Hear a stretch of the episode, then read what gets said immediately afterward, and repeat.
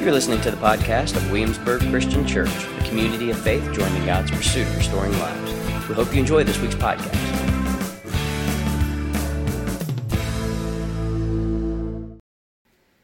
This new series we're in. Um, first off, this, this QR code. If you want, if you want to scan this QR code now, it will it will give you access to all the notes and the scriptures that we're going to use this morning. So if you want to scan it, go ahead. Um, and that'll pull up the page that has everything you need. It'll have links to everything we've been talking about too. Well, not everything, but most things.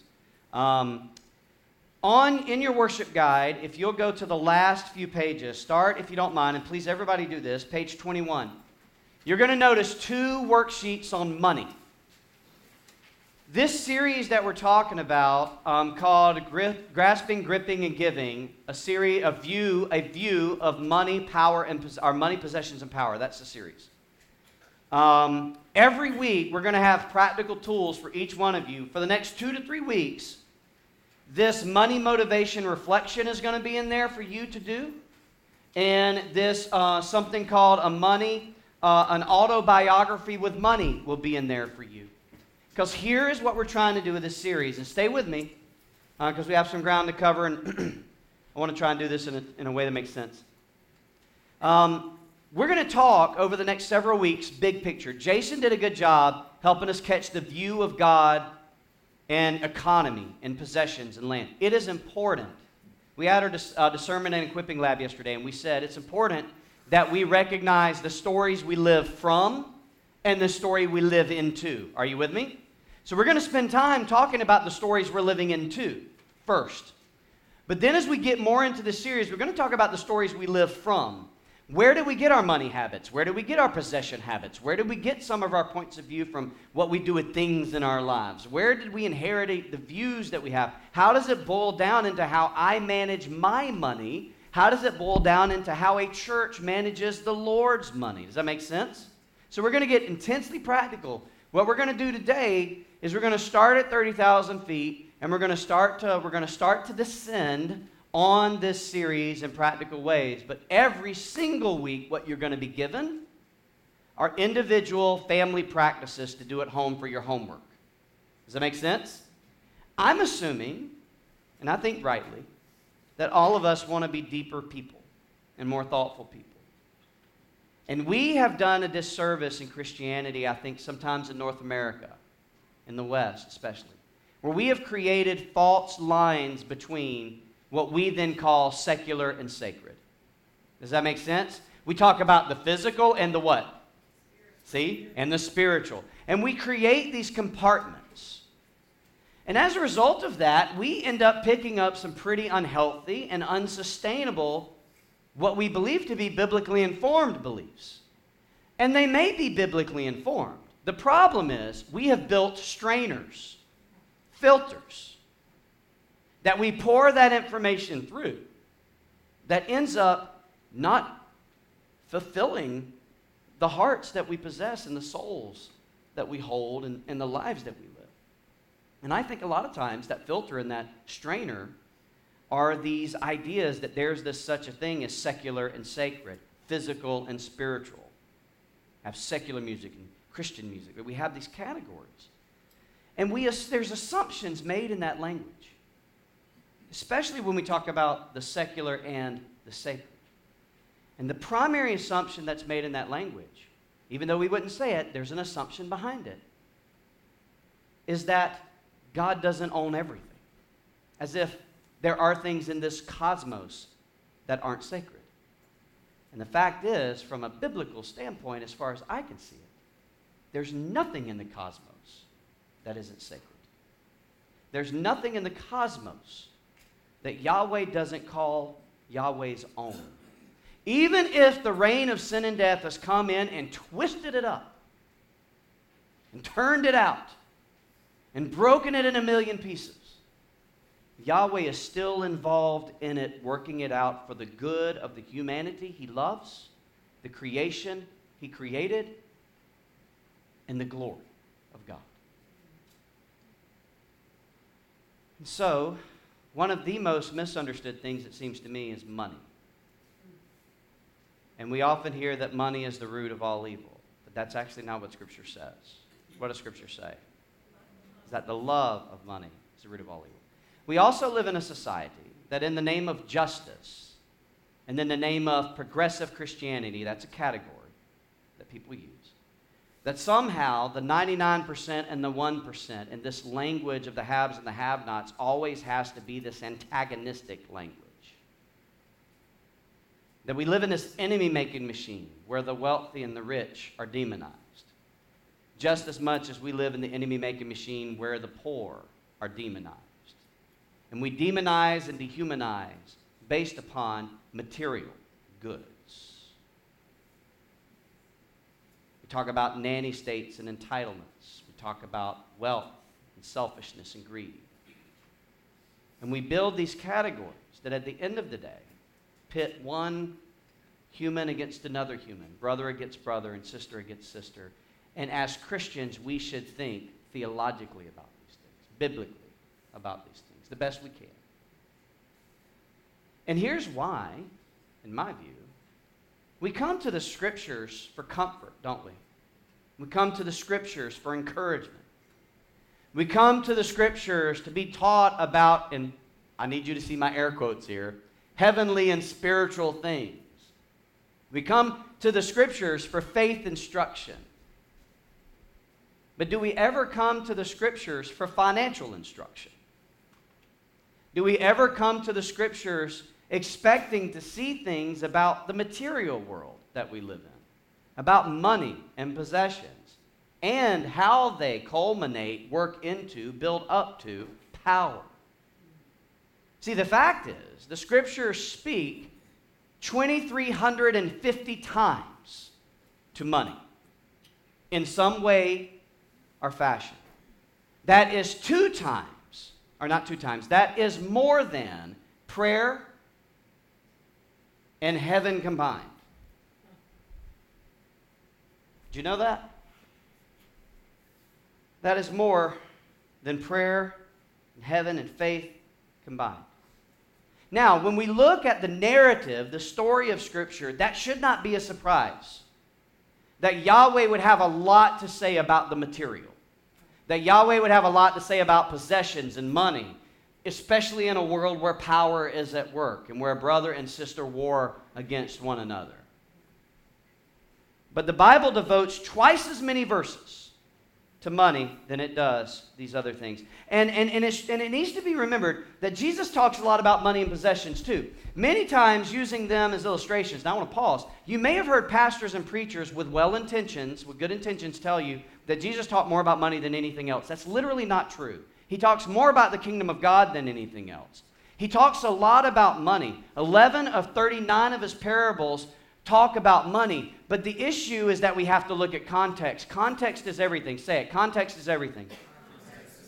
It's not just that Jesus talks about money that we need to concern ourselves with, it's how Jesus talks about money and possessions. Many times, Jesus uses money and possessions as illustrations in his parables to communicate deeper things. Does that make sense? He's not giving a lesson on money, he's giving a lesson about something else and using money as an example to that because it seems Jesus knows what money and possessions can do to us.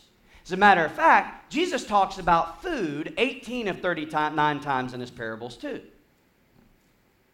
Because food is a possession.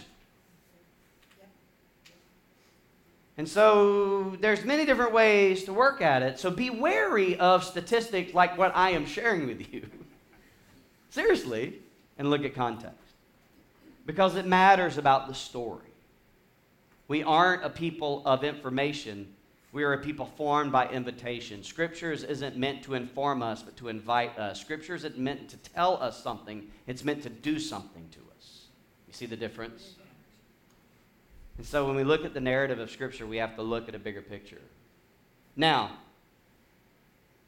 Jesus talks most about is the kingdom of God and uses a lot of things as illustrations to open up our imaginations. Everybody say imaginations. Please, that's so critical to help us have a bigger vision of what God has given us for this world. And so I figure it would be good today and over the next couple, three weeks. Jason did a phenomenal job of this um, laying some groundwork to look at Yahweh's vision for money and possessions. and how we as a humanity have this tendency to, to reach out for a life that is full of grasping and gripping and less giving. But how God has invited us into a life to resist the grasping and gripping, and as our lives are enriched, to be a people of generosity and hospitality in concrete and tangible ways. Because I want to say something that may sound a bit controversial. Prosperity is not anti Bible. Just because we have theological commitments and preachers out there who are proclaiming health and wealth prosperity gospel, a lot of time churches react to that and think somehow that prosperity is anti God. It is not. The problem is how we often think about prosperity. That's a lot of times our problem. So, this series is going to probably disrupt all of us in some meaningful ways, and my hope is that this series gets all up in your finances as it's going to have to get all up in my own. And then together, we'll see what God is doing as we're getting our houses in order. And we work to get the house of God in order. And I appreciate Dave Anderson for that language. If, if we're going to get the house of God in order, we have to get our houses in order. And that's, that's helpful. Now, everything you just heard me say, I'm going to say every single week. Seriously, it's going to sound tiresome to you, and here's why. Because I do not want anybody participating in this teaching to misunderstand or misinterpret this series. I'll admit to you that because of the abuses of pastors and churches who seem more at times to beg for money for frivolous purchases just so they can build bigger rooms to fill more seats and talk about money, any talk about money from the pulpit a lot of times is suspect. Or as the young folks say, sus. I am officially old. the truth is, I'm suspicious of it. Too many times, churches raise capital campaigns to build bigger organs, bigger things, while neighbors live in the community wondering where they're going to sleep at night. So I'm going to repeat this whole introduction every week so that none of you can walk away with an assumption that we're just trying to fill the coffers so we can make ourselves more comfortable four hours a week. God have mercy on us if we ever do that. But if you know anything about the witness of this church, you'll know that's not our commitment, just the opposite. But I want to start with the bigger picture. Now, remember last week, if you missed it, catch it, please. And if you miss anything, please try to catch it. Last week we listened to Peter, and Peter told us that God, through the knowledge of Christ, has given us everything we need for life and godliness. Okay? So everybody say, I have everything I need. That is literally what Peter said, and it is literally what Peter meant. There is nothing that God will call you to that you don't already have in you to live out. We just have to make the effort. Dallas Willard has always said grace is opposed to earning, but not opposed to effort. There is always a response to the gift of grace. Are you with me? You have everything you need for life and godliness. So when we talk about money and power, when we talk about money and possessions, please don't think about the size of your bank accounts only. That is not what this is about. It's going to involve that. Okay? But it's not about it being big or small. What we're talking about is the size of our hearts and the size of our imaginations and the size of our vision and the size of our courage to be willing to step in to the promises of God. You with me? Amen. So this is literally for everybody. It's going to sit differently with some more than it will others, and that is okay. That is how it works on any given series. Don't get lost in those kind of ways of thinking, that kind of loop of thinking, because Peter has said, God has given you everything you need for life and godliness. Now, you and I then must make every effort, as Peter said, to add to what's already there. You with me? To add to what's what? Already there. That's important. So you don't have to leave any of these series, any of these conversations and teachings feeling guilty and feeling worn out and feeling like you have to strain and stretch more. You can leave convicted by all means. Let's all leave convicted. But let's not leave thinking that we have to strain and stretch harder because you know what straining and stretching is? Yes, it's the grasping. Dog. Casey, you've been on it. Casey, you are on it. You want you, you got this? Because I, I I've been out of practice for two months. Like I no, like you got it. No, that's it. It's the grasping and the gripping. All right, so I want to start with the most basic thing because too many times we misplace our hopes and commit ourselves to misguided allegiances because of misunderstandings of how money and possessions and power work, which leads us to lifestyles of grasping, gripping, and not so much giving. And I want to start with the basics in the very beginning, in the beginning of our story. Okay, and here's why. In the ancient Near Eastern world, which is another way of saying in the old times, on the eastern side of our world, and even Rome to the west, every civilization of people had a creation story they believed in. You with me? Did you know that? Everybody has a creation story or what's called a creation myth. Myth doesn't mean always fake, it means just a story that is told and that forms people. It's part of people's identity. And in every creation narrative in the world, there is that the story runs about the same. And it runs like this The gods are at war with each other, violence happens between the gods. Out of the blood of the carcasses of the gods are the creation, is the creation formed. And then humanity is formed out of the blood of the gods, sometimes, or just formed out of the ground to be slaves and servants of the gods, who are all the time irritated at the humans because they are pesky little creatures, as we are, especially when we're in middle school. Just put out, putting that out there for us to consider. and that is the narrative that humans are slaves and servants of the gods who are oftentimes angry, and you must appease the gods with sacrifices, right? Until the Hebrew creation story. And this is what makes Genesis 1 through 3 extraordinary. Because out of the chaos and the formlessness, God brings peace, not out of God inspired violence. In a world that is spinning out of control, God brings peace and shalom and fills what is empty and makes beautiful what needs to still be put together. And then out of that creation story, every day that goes by where God makes a beautiful creative act, he says, it is what? Good. Good. Hebrew word for tov which means more than just what we often talk about when we say good. It means of great beauty and worth and value. Does that make sense? This isn't good as in like that banana pudding is good.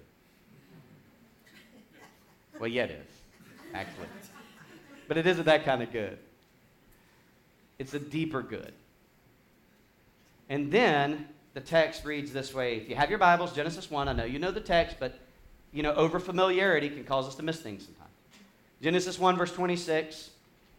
Then God said, Let us make man in our image according to our likeness. Everybody say, Our image. Our. And everybody say, Our likeness. our likeness. And then it says, They will rule. Everybody say, Rule. rule. They will rule the fish of the sea, the birds of the sky, the livestock, the whole earth, and the creatures that crawl on the earth. So, verse 27. Now, I want you to see what the writer of this story is trying to help us see. There's redundancy here. Repetition is like Yahweh's highlighter. Okay? So God created man in his own image. He created him in the image of God. He created them male and female. Do you notice that that early in the story, the writer wants us to know that Yahweh made male and female because we get lost in the man language? We mansplain in Genesis, right? Like, and so Yahweh wants us to see that Yahweh's fullness and Yahweh's image is only fully seen when we see male and female. You see that? And in this story, males and females, men and women, are made in the image of God. That language, image of God, is icon. And that language isn't just an exact replication of something, even though it is. That language is actually royal language. Are you with me? And then says, in our likeness, which is another way of saying is like us.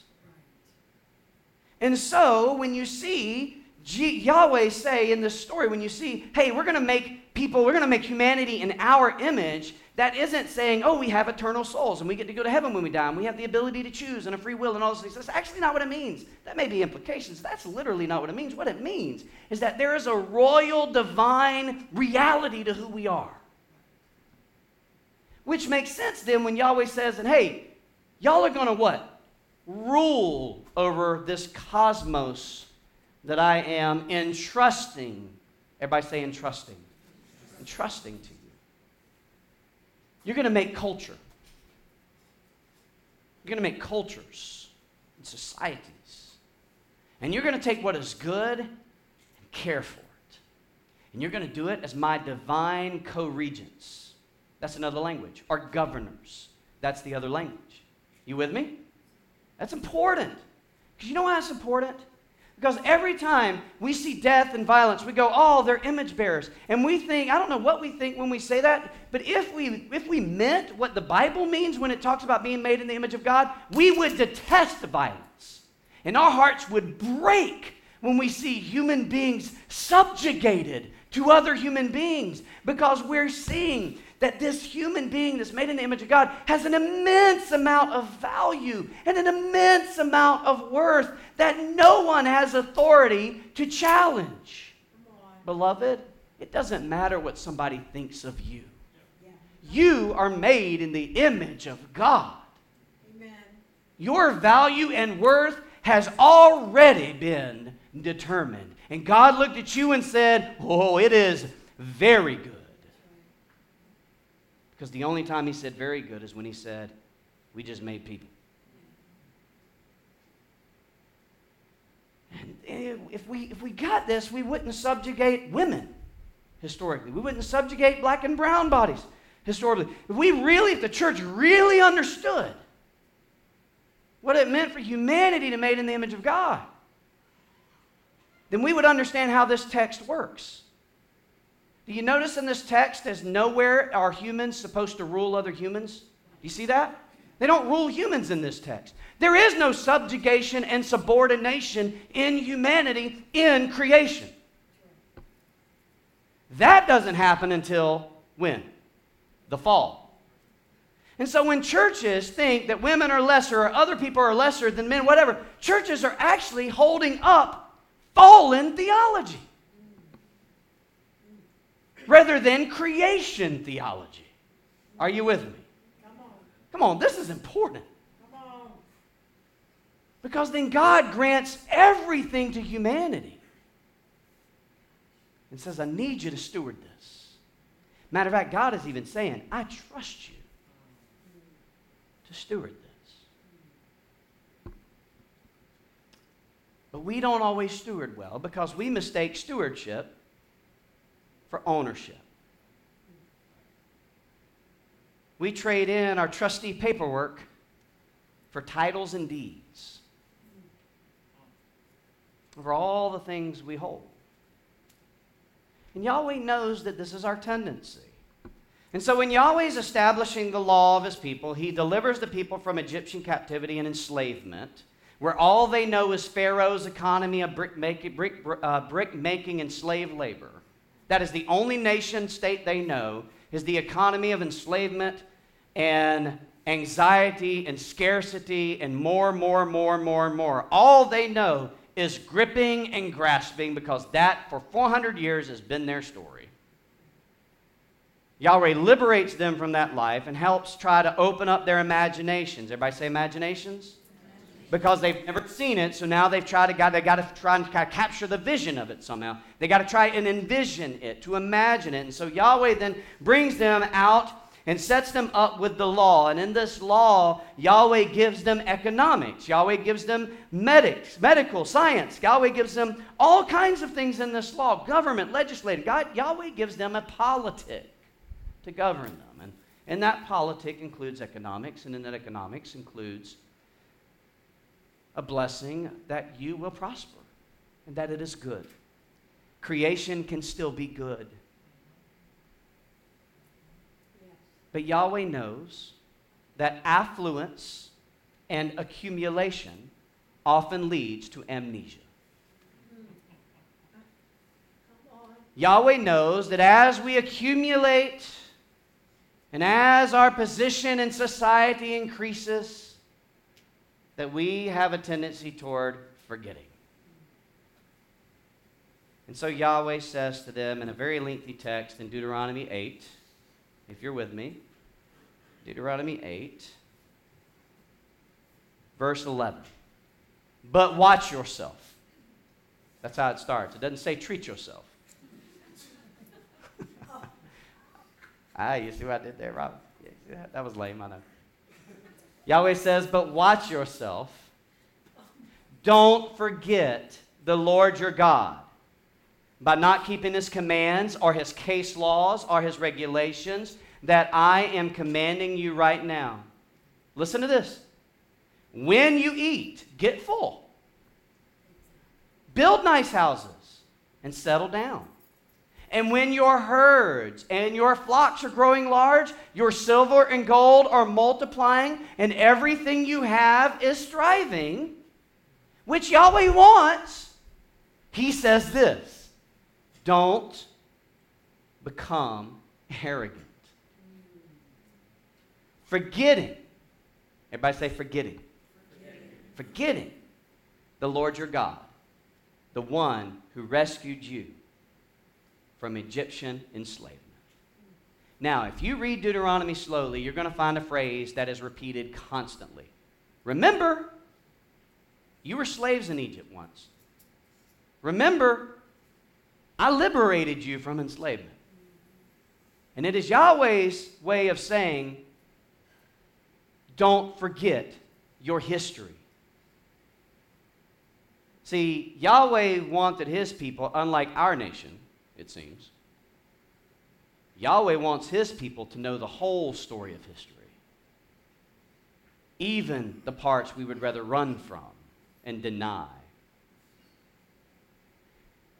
Because he knows that that keeps us in a place of humility and contrition and repentance and with open eyes to see how we need to do the work, and I'm quoting Isaiah here, of repair and rebuild and restore that which has been broken due to those things. Are you with me?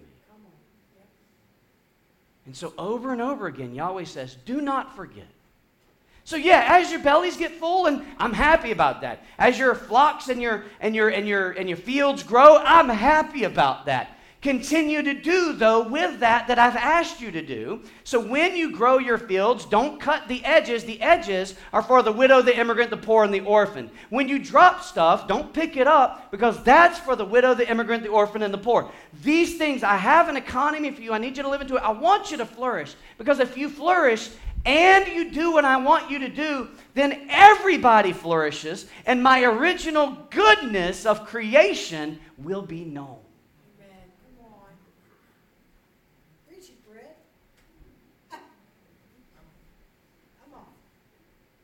We can love money and possessions more than people.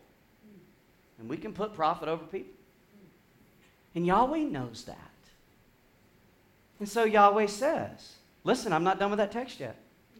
He thought I was done with the text. Verse 15. Don't forget me, the one who led you through this vast and terrifying desert of poisonous snakes and scorpions, of cracked ground with no water, the one who made water flow for you out of a hard rock, the one who fed you manna in the wilderness. That's verse 16 of Deuteronomy 8, if you're keeping up.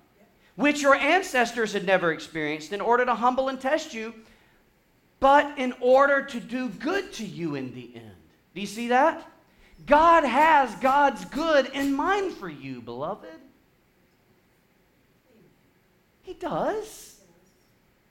The reign of sin and death will tell you otherwise. The gripping and the grasping will tell you otherwise. But Yahweh is trying to speak a different word. Verse 17. Are you ready? Here's the text I was actually trying to get to. So Yahweh then says, Don't think to yourself, my own strength and abilities have produced all this prosperity for me. Remember the Lord your God He's the one who gives you the strength to be prosperous For what reason, God? Well, to establish the covenant I made with your ancestors. In other words, to show that I am the one that I say I am.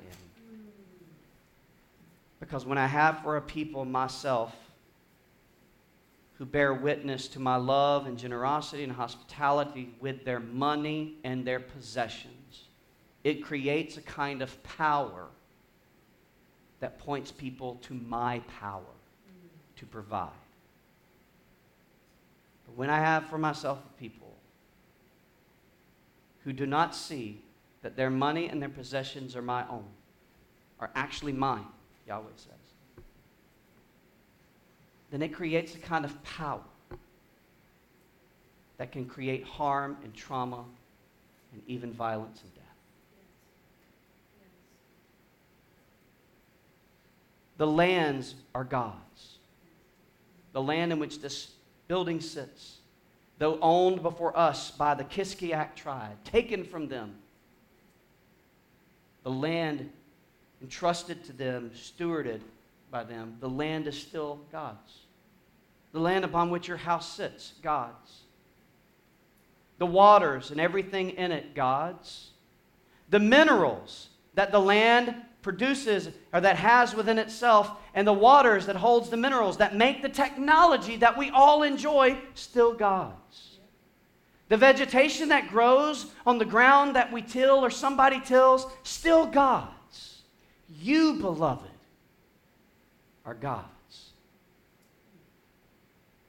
And all that we have has been given not so we can own, but so that we can steward as trustees of the goodness of God. But if we allow accumulation and affluence to lead us to amnesia, we will find ourselves grasping. You know what grasping is? Everybody say grasping grasping, constantly reaching out for more, never satisfied with what we have. There is never genuinely enough. And that grasping always leads to gripping. Everybody say gripping. Because gripping is ridden, like overrun by the fears of scarcity, that there's not enough. A pandemic happens, one pack of toilet paper isn't enough.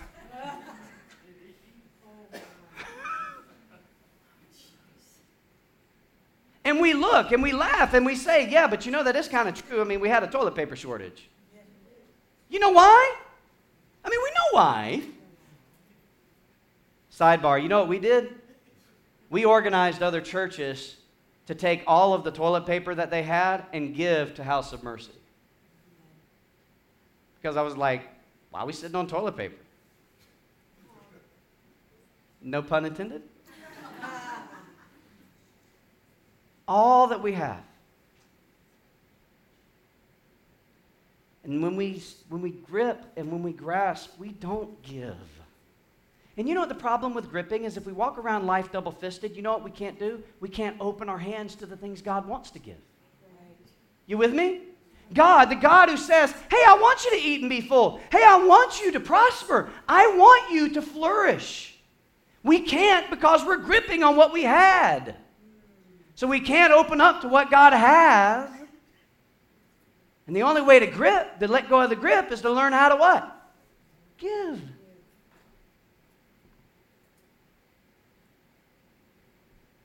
And so all of this unfolds over and over again, and we're going to see that giving now is not something we do out of obligation. When I, when I recognize that everything from the trees to the ground to the oil underneath it is God's. And then I realize that everything I have is not really my own. Even though in the English language it seems our favorite word is my and mine, kids learn it from the jump. When I learned that everything I have is a gift of grace, everything is a gift of grace, that it is all grace, like Brennan Manning said, and I truly get that, that stirs up within me gratefulness. And then I give out of gratefulness because I recognize that everything is grace, that it is really not my own. Does that make sense? And so now I'm not giving out of obligation and guilt. I'm giving out of a deep seated awareness that all I have is grace. It's all grace. And God, for whatever reason, is entrusting me with this for this moment, and it is mine only to steward and share. Which is exactly what happened in Acts chapter 4. The kind of people this created in Acts chapter 4, verse 32. Listen to the text. The community of believers was one in heart and mind. None of them would say, This is mine, about any of their possessions, but held everything in common. The apostles continued to bear powerful witness to the resurrection of the Lord Jesus, and an abundance of grace was at work among them all. You know how an abundance of grace was at work among them all? Because they weren't gripping and grasping, they were liberated and free. And look at what it says, verse 34. There were no needy persons among them. Well, of course, there were no needy persons among them. Because no one among them said that their possessions were what? Mine. Those who owned properties or houses would sell them, bring the proceeds from the sales, and place them in the care and under the authority of the apostles. Then it was distributed to anyone who was in need. Do you see it here? You want to know why the early church had the witness they did, y'all? The reason why Julian the Apostate, a non worshiping, an atheist Roman leader, got so irritated at his priests was because he discovered that the church was not only taking care of their own poor, but the poor of Rome too. You want to know how they could? Because each one of them knew that everything they have is grace. And they didn't war against the haves and the have nots because there were no have nots. Because the ones that did not have had something. Because some had more than others and they shared, and everybody had something. There was no anger and anti wealthy people mentalities and anti poor people mentalities in the church because everybody knew that it was all grace. And if this brother or sister had an abundance, they knew that God had just entrusted them with that because God could. And that was okay. Which is why then Paul wrote Timothy later, and I close with this. And he says to, to Timothy, verse 10 of chapter 6, 1 Timothy 6, chapter 10. Timothy, the love of money is the root of all kinds of evil. Some have wandered away from the faith and have impaled themselves with a lot of pain because they made money their goal. Impaled themselves. You hear that language? Woo! That is nasty, Paul.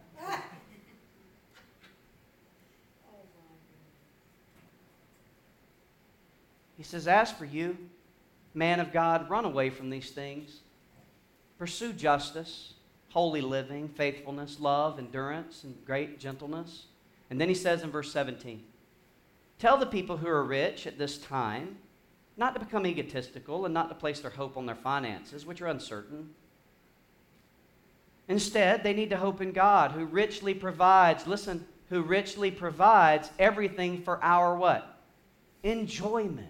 So listen, don't feel guilty about a vacation. Don't feel guilty about enjoying what God has blessed you with. Don't feel guilty about that. These things are given to you for enjoyment, but do not become arrogant or egotistical or start gripping or start grasping. Make sure that in your enjoyment you are wildly generous. Because that also is joy. And so he finishes and says, Tell them to do good to be rich in the good things they do, to be generous and to share with others. When they do these things, they will save a treasure for themselves that is a good foundation for the future. And this is my favorite line. That way they can take hold of what is truly life. Because a life that is real is not ever going to be bound up. Praise team, y'all can get up. Not ever going to be bound up in the amount of money you have or don't have. Did y'all hear me? The kind of life that is real is oftentimes not the kind of life that we work and enslave ourselves to economy to accomplish. The kind of life that is real is not the kind of life that causes us to spend 15 and 16 hour days and takes us away from the ones that we're providing for. The kind of life that is real is not the kind of life that strains and stresses over maintaining the big things that we purchased and the, and the, and the, and the heavy debts that we collect. The kind of life that is real is the kind of life that is liberated from the affections of those things and that resists the gripping and the grasping that comes and instead leans into the giving that comes because it's all grace. You're listening to the podcast of Williamsburg Christian Church, a community of faith joining God's pursuit of restoring lives. We hope you enjoy this week's podcast.